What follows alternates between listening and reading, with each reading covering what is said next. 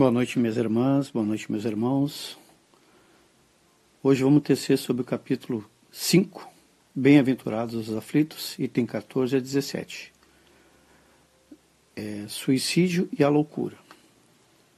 A calma e a resignação auridas na maneira de encarar a vida terrestre e na fé no futuro dão ao espírito uma serenidade que é o melhor preservativo contra a loucura e o suicídio.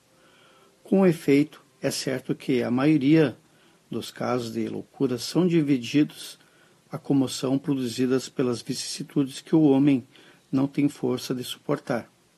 Se, pois, pela maneira que o Espiritismo lhe faz encarar as coisas desse mundo, ele recebe com indiferença, com alegria, mesmo os revés e as decepções que desesperam, desesperam em outras circunstâncias. É evidente que essa força que o coloca acima dos acontecimentos preserva sua razão dos abalos que sem ela o sacudiram.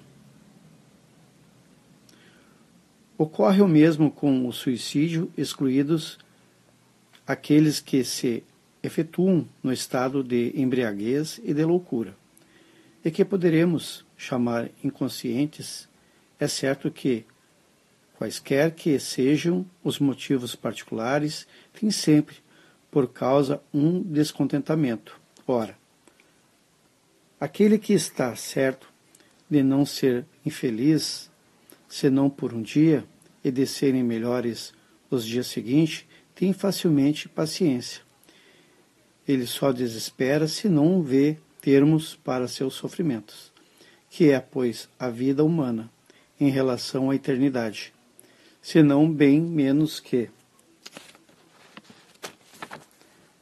um dia, mas aquele que não crê na eternidade, que crê que tudo nele se acaba com a vida, se está oprimido pelo desgosto e pelo infortúnio, não vê seu termo senão na morte.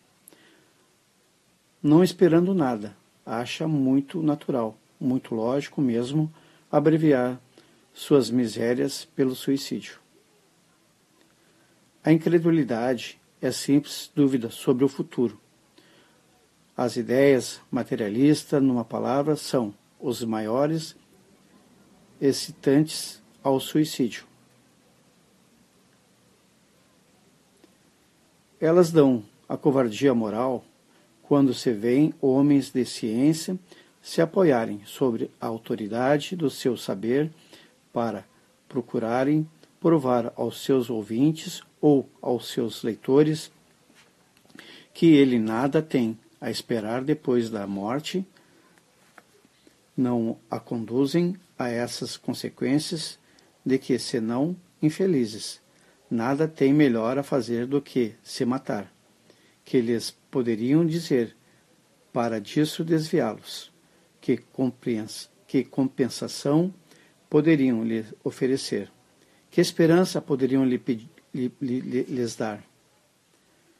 Nenhuma coisa senão o nada, de onde é preciso concluir que, se o nada é o único remédio heróico, a única perspectiva mais vale nele cair imediatamente que mais tarde e assim sofrer por menos tempo.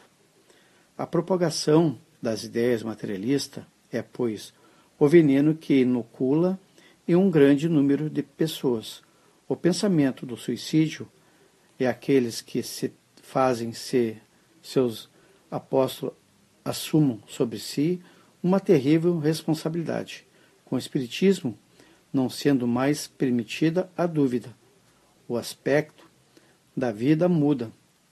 O crento sabe que a vida se prolonga indefinidamente além do túmulo, mas em outras condições, daí a paciência e a resignação, que afastam naturalmente do pensamento do suicídio, daí, numa palavra, a coragem moral. O Espiritismo tem ainda, sob esse aspecto, outro resultado também positivo, e talvez mais determinante. ele nos mostra os próprios suicidas, vindo revelar sua posição infeliz e provar que ninguém viola impunamente a lei de Deus, que proíbe o homem abreviar sua vida. Há entre os suicidas aqueles cujo sofrimento, por não ser senão temporário, ao invés de eterno, não são menos terrível de natureza a dar o que pensar a qualquer que fosse, tentando a partir daqui antes de ordem de Deus. O Espírito tem, pois, para contrabalançar a ideia do suicídio vários motivos, a certeza de uma vida futura, na qual ele sabe que será tanto mais feliz quanto tenha sido mais infeliz e mais resignado na terra. A certeza de que, abreviando sua vida, alcança um resultado justamente contrário ao que esperava. Quase se livra de um mal para chegar a um pior, mais longo e mais terrível. Que se engana, se crê em se matando e ir mais depressa para o céu. O que o suicídio é um obstáculo para que ele se reúna no outro mundo, aos objetos da sua afeição, que esperava ali reencontrar. De onde a consequência que se o suicídio, não lhe dando senão decepção, está contra os seus próprios interesses. Igualmente, o número dos suicídios impedidos pelo Espiritismo é considerável e pode-se disso concluir que quando todo mundo for espírita, não haverá mais suicídios conscientes, comparando-se, pois, o resultado das doutrinas materialista e espírita, sob o único ponto de vista do suicídio. Vemos que a lógica de uma a ela conduz, enquanto que a lógica da outra dele desvia, o que está confirmado pela experiência.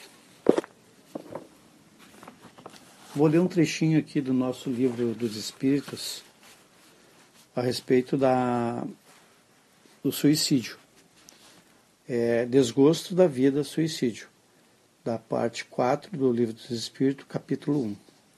O, a pergunta é a número 944. Tem um homem o direito de dispor da sua vida? A resposta: não. Só Deus assiste esse direito. O suicídio voluntário importa numa transgressão desta lei. A. Não é sempre voluntário o suicídio? A resposta: O louco que se mata não sabe o que faz. Eu vou ler também um trechinho da nossa Minuto de Sabedoria para poder finalizar. Procure dar mais que puder. Uma boa palavra, um sorriso, um gesto de incentivo, um pensamento generoso, e você há de se sentir em seu coração a grande verdade. É muito melhor dar do que receber. Ainda não percebeu isto? Experimente então.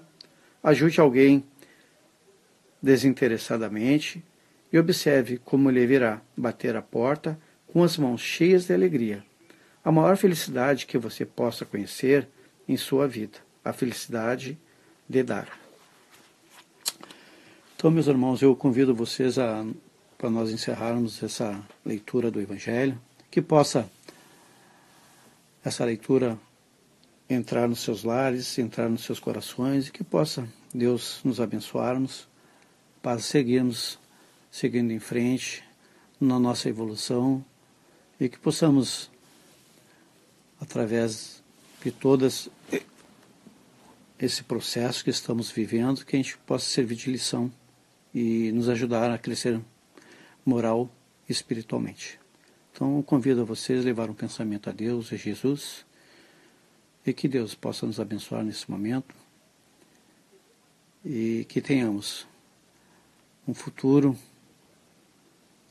melhor do que estamos hoje. Deus, nosso Pai, Jesus, bondoso e amado Mestre, guias e mentores espirituais, que possam abençoar as pessoas que tanto necessitam, que estão ouvindo nesse momento a leitura do teu Evangelho, que possa essa leitura fazer as pessoas raciocinarem, aquelas que tanto necessitam de paz, de amor, que possam encontrar através dessas palavras o teu amor, a tua luz, a tua paz, que possa essas pessoas que pensam que a morte é tudo, que a morte é a solução, mas que elas possam raciocinar e ver que a vida tem sentido, que a vida, na realidade, é quando nós partimos desse plano para o plano espiritual. Que ela possa ter paz, possa ter amor, que consigamos a nossa paz interior, que Deus possa estar sempre junto de nós, em todos os momentos da nossa vida. Te pedimos também que possa abençoar e fluidificar as águas que estão sobre as mesas, onde estiver um copo d'água, onde estiver uma garrafa com água dentro das geladeiras, que possa ali ser fluidificadas e ali colocar os medicamentos necessários para cada um de nós. Que Deus e Jesus possa nos abençoar, que possamos ter uma, um final de domingo abençoado e iniciarmos essa segunda-feira com muita paz, com muito amor, com muita bênção. Que possamos ter uma semana repleta de amor, de paz e felicidade. Que Deus possa estar sempre junto de nós e que assim seja.